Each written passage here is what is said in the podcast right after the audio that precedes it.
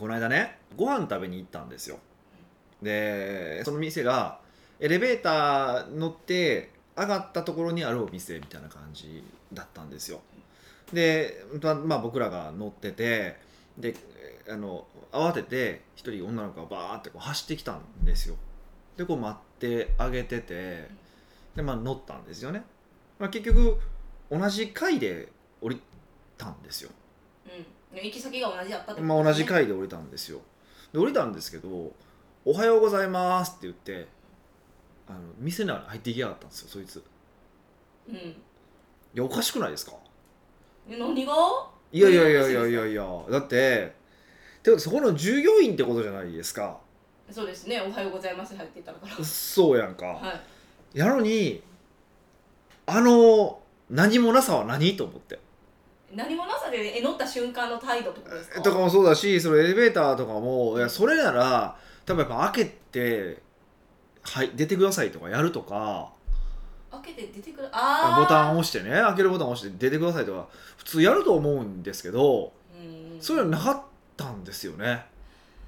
じゃあその人からしたら、うん、入り時間が切羽詰まってたかもしれない、いややけどうんでもそれも従業員としての仕事じゃないですか。もちろん私服の時ではあるけども。あー際どいですね。だって私服やもんって言いたかった。うんいやいやなんですけどそれってまあまあアルバイトか知らないんかなと思ったんですけど多分うちの従業員だとしたらもうぶち切れません僕は。そのその場面を見たら。よかった。私じゃなくてそれ。いや多分そうだよなと思いましたえー、そこまでは結構難しくないですか？いやヒデさんが言うてることはまっとうやと思うんですけど、うん。そこまで従業員って思い浸透します？いやまあそうなんですけどね。いやそうなんですけどでもそれをだそそこをだからおかしいと思うのかもうそれは無理やよねって諦めるのかの差であってあの基本そこは諦めたらあかんとこだと思うんですよ。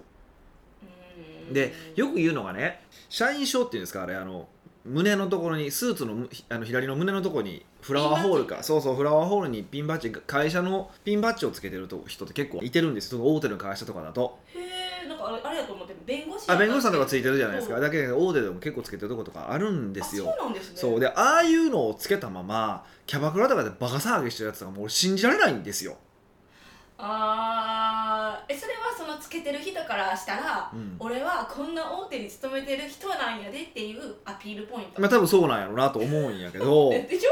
いやもうそれ分かるんですけど。でもそれでまあアピールするためだけなら全然構わないんですけどそれをつけたままバカ騒ぎとかするわけですよ。うんうんうん。だからそういう場所だもんねキャバクラいや違いますよキャバクラって違いますよお酒飲む場所であってそのバカ騒ぎ、まあ、その他の人にまで迷惑バカ騒ぎはまた違うじゃないですか。ああそうですね。あの騒ぐのはもちろんいいんだけどね。でそれで考えるとねこれあかんやろと。その看板を背負ってる感覚っていうのがやっぱ薄いんやなって思って。うーんそうですね。そうだから例えばねこう芸能人の息子とかが捕まったらなぜかその親の芸能人までわーわー言われるじゃないですか。はい。あれって普通に考えたらおかしくないですか？あれこのあいや未成年やったらいいんですよ。うん。大人になって大人になってからの人が捕まっても親がわーわー言われたりするわけですよ。それはその親の教育が悪いからその子たちはそんな犯罪を犯してしまったっていう結論やからです。いやそれいや未成年やったらいいんですよ未成年やったらそれで分かるんだけどもう二十歳超えてるわけですよ。でしかもいやしかもね芸能人とかではなかったら例えば、まあ、覚醒剤で子供が捕まりました。その親までテレビに出て記者記者会見させられるさせられないでしょ。うん、そんなんさせられない。明らかにこうダブルスタンダードじゃないですか。でだからまあその芸能人叩く叩かない言い悪いは僕はもうそこはコメントしないんですけど少なくとも、えっと、世間はそうやってこう一体にして見るっていう傾向があるってことじゃないですか。うん例えばその芸能人の子供がいたとしたら芸能人と一体にして見てるわけでしょ？はい。でそれでいくと今のその会社社員証をつけてわーわーやるのもその会社の人って見られてるわけでしょ？そうですね。で要はその会社の人を初めて見たとしたらそのバカ騒ぎしてる場面をそこで初めて見たとしたらそこの会社の人イコールそれになるわけじゃないですか。うん。バサバカ騒ぎしてるバカな会社っていう印象を持たれるわけでしょ？はいその感じ持ってるんかなと思って。いやややってる人は持ってないと思いますよ。そこまで神経回ってないから。いやほんとねダメですよね。えー、でもなんかすごい成功してる人のイメージはうん。例えばだから火消しさんとかはそういう人を見てもその会社までそんな判断をしないって思ってたんですけどバカ騒ぎしてるやつは大手の会社の中でアホやなって思うけどその大手の会社についてはそんなこうバカ騒ぎしてるからってあの会社はいけてないとは思ってないと思うんですけど。まあ大体僕大手の会社ね勤めてる人は全員アホだと思ってるんですけどね。まあそれちょっと置いといて。え？なんでそんなこと言っちゃうんですか？た確か95%アホだと思ってますんで。でも5%はいるわけじゃない5%は優秀な人いてると思うんですよ。の5%はまれにそんな人おらんかなって思うんです。だからそこまでえ5%ってすごい人やからそういう気遣いもできると思ってるかいやできると思うしすごすごい人もいてるんですよ実際、らはい。でそれ僕も知ってるし 知ってるんですけど、まあ、それちょっと置いといてえでもいやでもいやあの、まあ、冷静に考えればそうなんだけどでも多くの人はそうは見ないでしょ？そうですね。特にさっきの一番最初の飲食店の話やったらあの印象は良くないですね。よくないでしょ？い今から食べようとするから何やねんこの店って思ってな入っちゃいます？るなるじゃないですか、はだからもうちょっとねこうもちろんプライベートはプライベートなんだけどもその時でもなんかまあ何何かで我々属してるわけで。はい。その属してるところの代表でもあるっていう感覚はちょっとやっぱ持たなあかんよなって。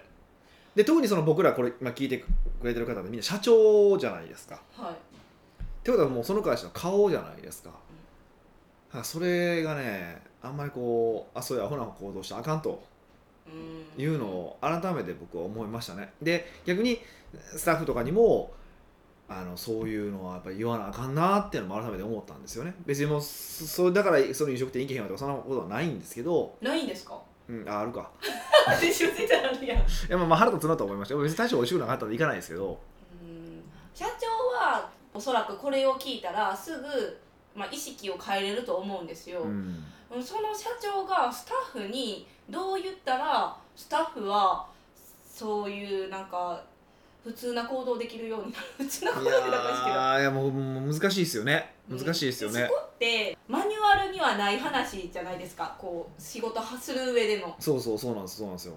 そこってこう従業員からしたら言われたとてえそれまで言われるん？って。うん、でもそれね例えばうんまあ別にまあ本当はそ会社のね看板をとかその組織の、まあ、看板をって言い方したらおかしいけどそういうのを持ってるっていうところからそれを心意気に感じてそれを普段通りの行動にしてもらえればまあ一番嬉しいと思うんだけど、まあ、そうじゃなかったとしてもその個人の人たちの人生を考えたりそそれぞれの、まあ、例えばそのさっきの飲食店だったらその女の子の人生っていうのを考えた時にどうやって生きたら素敵かってそれ多分前回の話とつながってくると思うんですけどどうやって生きたら素敵かで考えたら多分そのエレベーターを開けてあげられる人の方が素敵じゃないですか？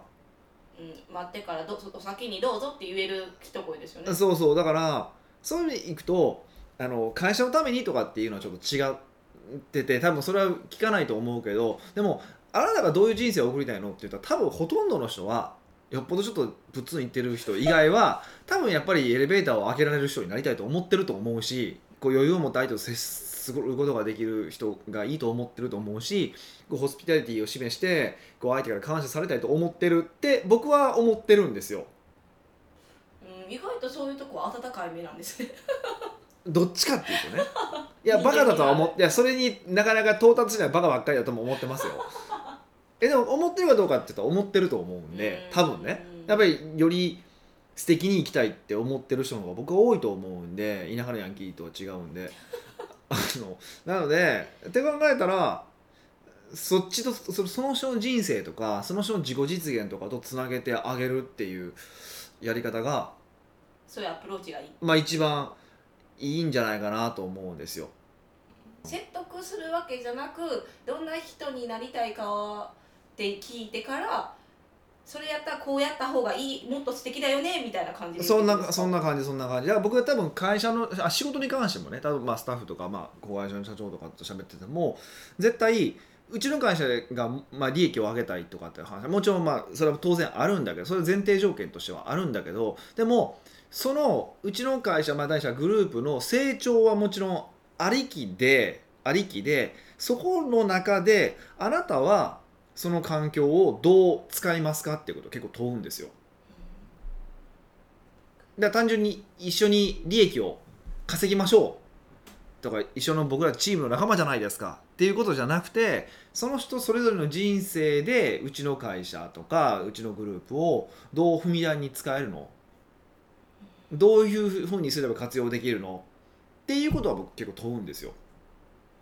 踏み台まあ、踏み台ってこと言われたらもうなんか言う そんなことしていいんってなっちゃいますなんか踏み台って言い方するとなんかちょっとね極端すぎるかもしれないけどでも多分それぞれの人のその最終的になりたいものとかその幸せとかにつながってないと会社って会社で頑張って働こうとは思わないわけじゃないですか。うんそうですね、うん、まあ例えばお給料を払うっていうのは少なくともご飯を食べられるっていう幸せを得るためにやってるわけじゃないですか。はいでも、まあ、そのそのシンプルな機能だけだったら、まあ、もっとお給料がいいところとかもっと仕事が楽なところに行けば済む話でしょ？で多分行かれちゃうわけじゃないですか。はいってことはそうじゃないところなのでこの会社とその自分の実自己実現がつながってるよね。っていうふうに感じてもらえれば長く持つと思うし、まあ、逆にねそれがつながらない人は辞めていくしね。うん。うん相乗効果みたいな感じなんですか？ヒデさんの会社に入るからこういう人になれとかっていうよりかはお互いどうしたいかって言ってからお互いのいいところで伸ばし合うみたいなうん、っていうのが、まあ、僕としては一応そのつもりで、あのね、仲間を集めてるつもりだし、まあ、うちだからうちはどっちかっていうとあのプラットフォームだって言い方したりとかうちは踏み台にしてもらった方がありがたいとかって言い方よくするんですけど、うん、そうだと思ってるんですよね。うん。そういうふうにこうつなげだから結局それって、まあ、僕は絶対人間で自分のためにしか動かないと思ってるからあのそれを考えたら自分のためにしか動かないわけだからこれすごい矛盾する話なんですけど自分のためしか考えてないから人のために行動するしかないんですよね。特に社長は。どういうこと？どういうこと？いやみんなひ自分のために行動したいわけじゃないですか我が我がで行動したいわけじゃないですか社長やからってことですえじゃなくてその社長だけじゃなくてよ人間って全部基本おのおの己のことしか考えてないわけじゃないですか。ってことはその時にいかにその人のことを考えて行動できしてあげることができればその人動いてくれやすくなるわけでしょ。うんうんうんうんだから我が我がでみんな考えてる時代に人のことを考えられる人って差別化になるよねっていうまあことなんですけどね。うんめっちゃ難しいですね。そう。でもでもでもそれも自分翻ったら自分のためじゃないですか。だからどうやって自分のためと人のためを両立させるのか。っていうのを考えるのが僕社長の仕事だと思ってて。すんごい頭のいい人の考えることだなっていうめっちゃなんか適当なっていうか返しなんですけど。えそうっすか？うーんこれ聞いてるの社長やからかもしれないんですけど自分が何がしたいかって結構突き詰められる人も数少ないって思うんですよ。うん。だからまずそこで第一難問があって、うん。かつ次はそれを動かせやすくなるために人のことも思いやあの人のことになるために行動するっていうのも難しいな、まあ、後者はね後者は多分社長さんしかできないと思うし社長さんが一番要はその会社の中で一番資源持ってるわけじゃないですか。方向性も変えれるわけじゃないですか,、だから例えば、まあ、これうちの例で恐縮ですけど例えばまあこの人はこういうふうにしたいっていうのがあったとするじゃないですか。でうちの会社の方向性とは違うよねと思ってもまあ大きな理念で見たらまあずれはないと。その彼のえプランに乗っかっても。だったらこっちの部門を一回潰して彼に、えっと、資源投下しようかってこともできるわけじゃないですかそれ社長だから意思そういう意思決定もできるわけですよね、はい。とか、まあ、成長は多少遅くなるけどこの人が成長した後はもっと爆発するだろうからじゃあいいかとか、うん。そういう意思決定もできるから社長さんっていうのはまあそういう意味でいいポジションにいてるんで、うん。まあ、やりやすいっちゃやりやすいと思うんですけどね、うん。そうなんですね、まあ、比較的ね。うん。そうだから社長さんこそもちろん自分の欲は考えつつ相手の、はい。あのーこう利というか相手が欲しいものとつなげてあげる。で大抵の場合なんかつながるから。なんかうーんないとは言うけどほんまこんなんしたいっていう明確なことはないにしてもでも例えばこういうことを言うお客さんが言われたら気持ちいいとかこういうことしてる時がすごく楽しいとかそういう瞬間はあるはずなんですよ。人それぞれ人それぞれあるはずなんですよ。例えば同じコンサルタントでも僕なんかだと法則性を見出すことに対して業績が上がる法則性を見出すことに対してすごく喜びを感じるんですけどある人はやっぱり業績が上がったって言って報告をされた瞬間とか喜んでくれた瞬間が嬉しいって言うんですよ。やっぱ全然違う同じコンサルタントでも違うところに喜びを感じるんですよ。ってことはどんな仕事でもそのいろんな喜びの感じ方があるからそれぞれに対して合うよねとは言えるんですよ。あーほんまや。なんか裏技みたい。裏技っていうか あのちゃんとでもそれがその人にとってはリンクしてることに気づかないことが結構あるわけね。うんそうですね。だからちゃんとリンクしてることに気づかせてあげるってことだけだから。やっぱり社長って頭良くなかったらあかんのですね。頭良くなるというよりはその人のことをよく考えるってことじゃないかな。そんなにむっちゃ頭いいっていう、社長もそんなにおらへんですか？うん、僕も含めてそんな賢いわけじゃないからどっちかっていうと割と人のことを考えてる人の方が多いよなと思う。ーう、うん、まああと逆にもう我が我がが異常に強くて外欲でガバーって言ってる人とねねじ込んで嫌われるとか気にせずにもうねじ込んで自分のためだけに行動するかってどっちかですけどね。え私そういう人についていけないんでいやついていけないって言っててもただブラック企業が存在するってそういうことじゃないですか。うまあみんな生きていくのに必死やかそらうそうそうそう。そういうそういう手もあるんですよ。戦略としてはね。そう。僕ちょっと恨まれたくないんで嫌ですけど。うん。うんそういう人ではないと思います。あありがとうございます。北岡秀樹の奥越えポッドキャスト。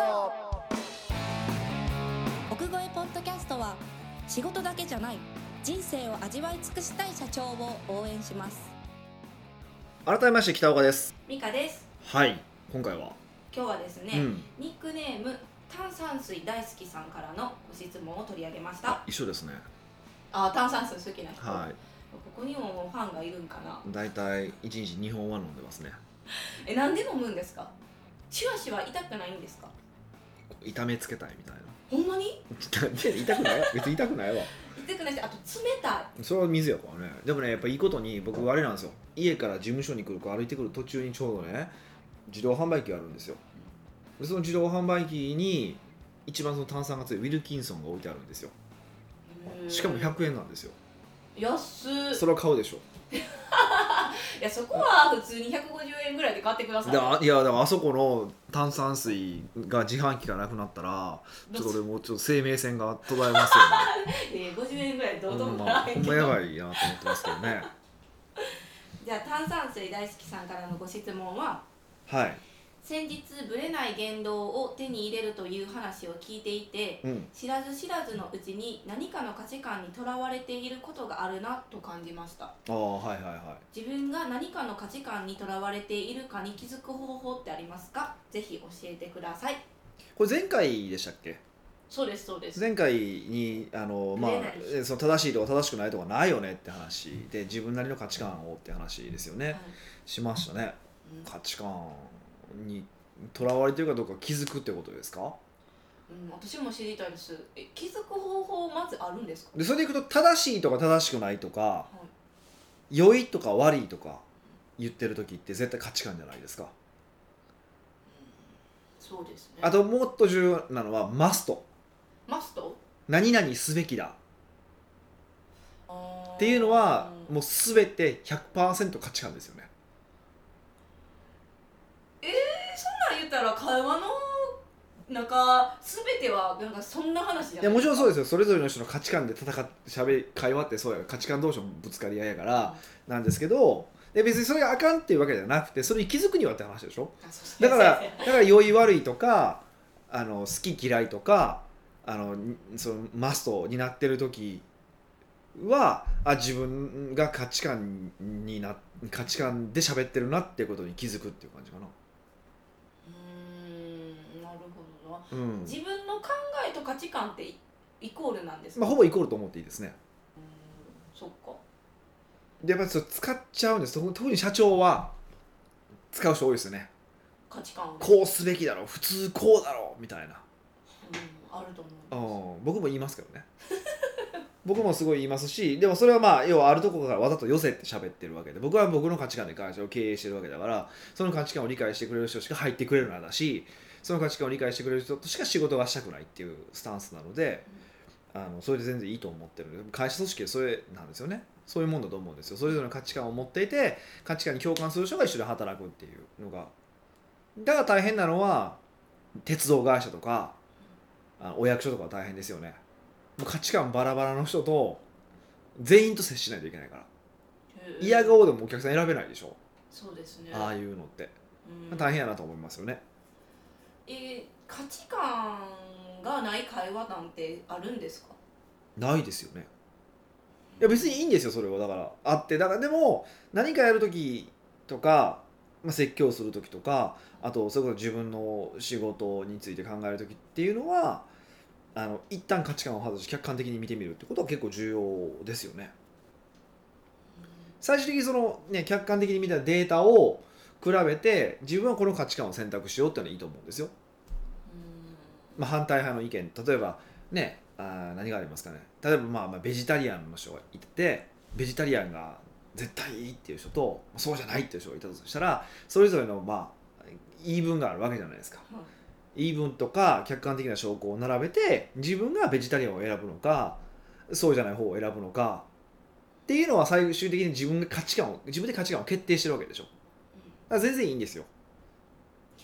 客観的に見るってどう見たらいいんですか？え、えっと、自分がベジタリアンだって思ってる人はベジタリアンじゃないっていうことを見たら客観的ってことなんいやだからベジタリアンっていうのはまあ別で自分で選択してるから全然いいんですよ。はい。自分で選択してあの価値観をせあの選んでベジタリアンやってるから全然ほとんどの場合いいんですけど例えばこれ僕よく言う話ですけど会社経営したらなぜか大きくするものだし従業員増やしていくものだしっていうふうに思ってる人って多いですよね。はい、なんかずっこうどんどんどんどんどんこう大きくして大きくしていく成長していく。でそういう人が成功者だっていうふうに言ってるわけじゃないですか。えそれも合って合って合ってますよね。それ合ってるんですか？だって別に会社経営して大きくしないっていう選択肢はありえますよね。ああもちろんそうです。ありえます。ありえますよね。でもほとんどの場合そのありえるってことすら検検討せずにほとんどの人は大きくしていってるんですよ。とか例えばあの僕に対して「いや僕うちの会社売り上げ上げたいんですよ」っていうわけですけどってことは売り上げを上げなければならないっていう価値観が入ってるわけですそこには。でも例えばその人の目的が自分の役員報酬を増やすことだったら売り上げこれ以上増やすよりも利益を増やした方がいいっていう可能性もありますよね。それはだから売り上げっていう価値観にとらわれてるからじゃないですか。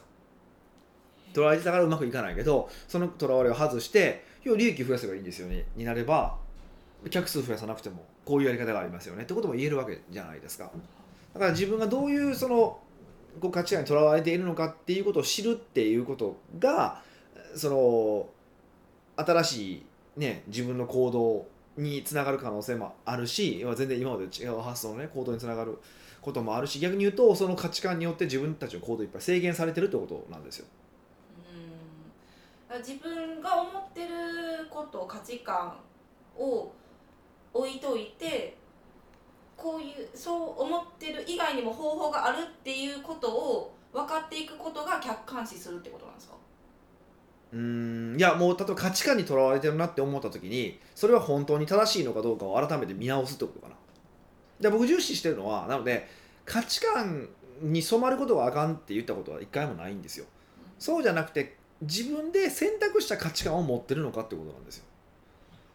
だから会社を大きくしている人がいてますでこれ自体に悪いはないんだけど僕が見るのは会社を大きくしていってます。でその時に会社を大き大きくしないっていう選択肢と大きくするっていう選択肢があって大きくするっていう方を選んだのか単純に会社ってそう大きくしていくもんだよねっていうとらわれで始まって大きくしていってるのかには大きな差がありますよねってことを言うんですよ。うん。だってその,、ね、あのその大きくすること選択肢しか知らなかったた社長がよく言う言葉があってね年商10億とか、まあ、15億とか、まあ、それこそ20億30億いって、えっと従業員もいっぱい抱えてすごいインテリジェントビルにオフィス構えて世間で成功者って呼ばれてるわけですよ。でもその社長が言う言葉は俺従業員のために働いてるわ。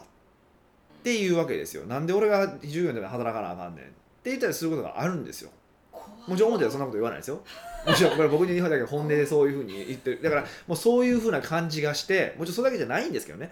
そういうふうな感じがして、今自分が今までは仕事に充実感を感じてたのに、今は人のためだけにやってる感じがして、あの意味を感じなくなったっていう人すごく多いんですよそれはその社長さんの考え方が合ってるんですか？でででそれもでそれもだからもうあのでもそれそれも言い悪いじゃないわけよ。合ってる間違ってるじゃない。いやその合ってる間違ってるって言ってる時点でもう価値観が入ってるから。ででもそれなんで起こるのかってことを考えたらそれは最終的にそうなるっていうことも可能性も踏まえて大きくなるならないの時分岐の時に。あ自分で決定したのかそう決定する。大きくしててみんなのために尽くしててもいいからうちの会社を大きくしたいんだ。うちの商品サービスを広げたいんだっていう腹が決まってるんであればそういうふうに大きくするのも手じゃないですか。はい。いやでもやっぱり自分のもう手が下せる範囲でそこそこでいいよってだったら大きくしないってこともありえるわけじゃないですか。はい。でそれを選択しなかった結果彼は後悔してるわけでしょ。っう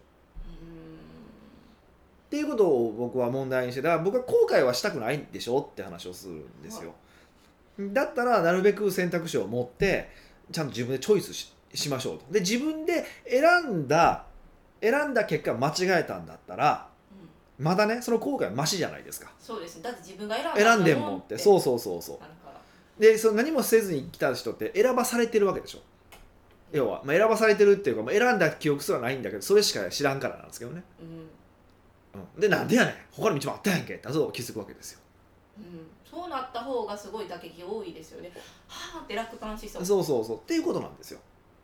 でもそのいかに気づくかですよねじゃあ。えその会社を大きくするっていう価値観はその人にとったら価値観って思ってなかったけど価値観に刷り込まれてたっていう話でしょ？そうそうそう。でその時絶対言ってるよ。もっとお客様を獲得しないといけないとか。ああ何々しなければいけない。マストマストほら。売り上げ上げないといけないとか。ほんまや。あ絶対言ってるもん。従業員もっと増やさないと売り上げ上がらへんでとか。全部マストが入ってるんですよ。言葉の中にでも自分がマストを発言したらメモってほんまなのかっていうのを考えるってことですか？そうそうそうそうそうそう。そういうことですよ。うん。でもちろん全部をできることはないですよ。うん。でもいかにそれを増やしていくのか。うんうん意識であ言ってる言ってる。って気づいてあの修正していくとか自分自分で選択していくっていうことを増やしていければいけるだけ、まあ、人生が自分でよりコントロールできるようになっていってるよねっていうことだと思うんで僕はだからそれでいくと、まあ、それは僕の価値観ですけどもっと人生は自分で選択できるようにしていきたいよね。うんっていう考え方なので、うん。じゃあ炭酸水大好きさんはまず自分の会話で何々しなければいけないとかこれがいい悪いとか思った時になんでそう思ったのかっていうのを書き出したら分かるってことですよねそういうことでございますよ。炭酸水大好きさんのあのクエスチョンには答えてくれたんですけど私もふと思ったんですけど、この続きで、はい。まあ、いろんな価値観があってその価値観を別にな押し付け合うこともないじゃないですか。はい。でヒデさんも価値観合わん人とやったら別にそんな極力接せへんしっていう話を前にしてたじゃないですか。うんうんでも一生生きてる中でうんうん。一生付き合っていく人っているじゃないですか。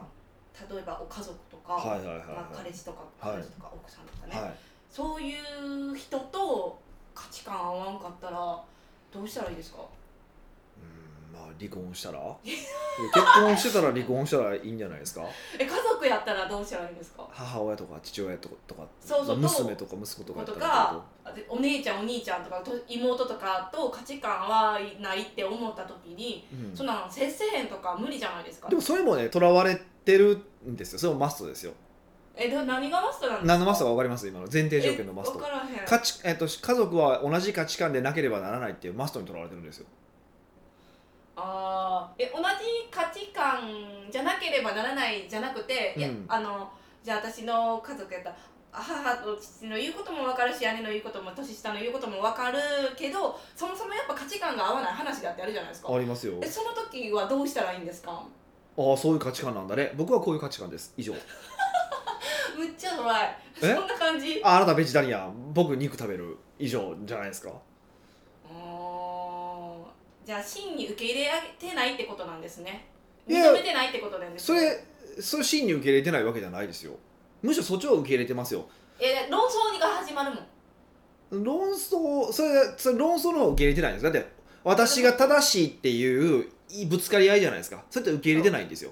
でもあなたはベジタリアンなんですよね。分かってますっていうのはその人のベジタリアンであるってことも含めて全部包み込んでるわけでしょ。受け入れてるわけじゃないですか。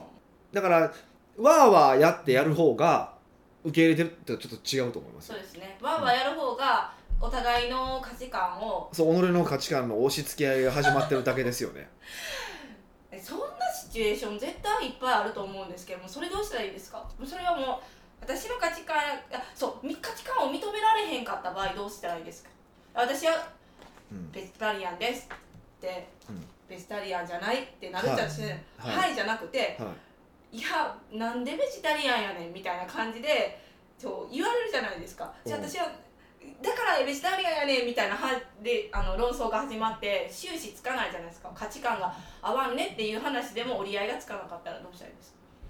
まあそうですよねとしか言いようがないですよね。いやだからそれは僕言いますよ。いやそれもあなたはそれ正しいと思ってるし僕はこれ正しいと思ってるから別にそこで言い争いするつもりないんで。って言えばいいだけの話だし僕そういうまあうーんそうベジタリアンとかもそうだし政治の話とかもそうだし宗教の話とかもそうだけどもそれは答えがないでしょ。ゴールがないでしょ。はい。そういうことに対して論争をする理由がわからないですね。あでもゴールはあの自分の思ってることが正しいって思わせることがゴールなんですよ。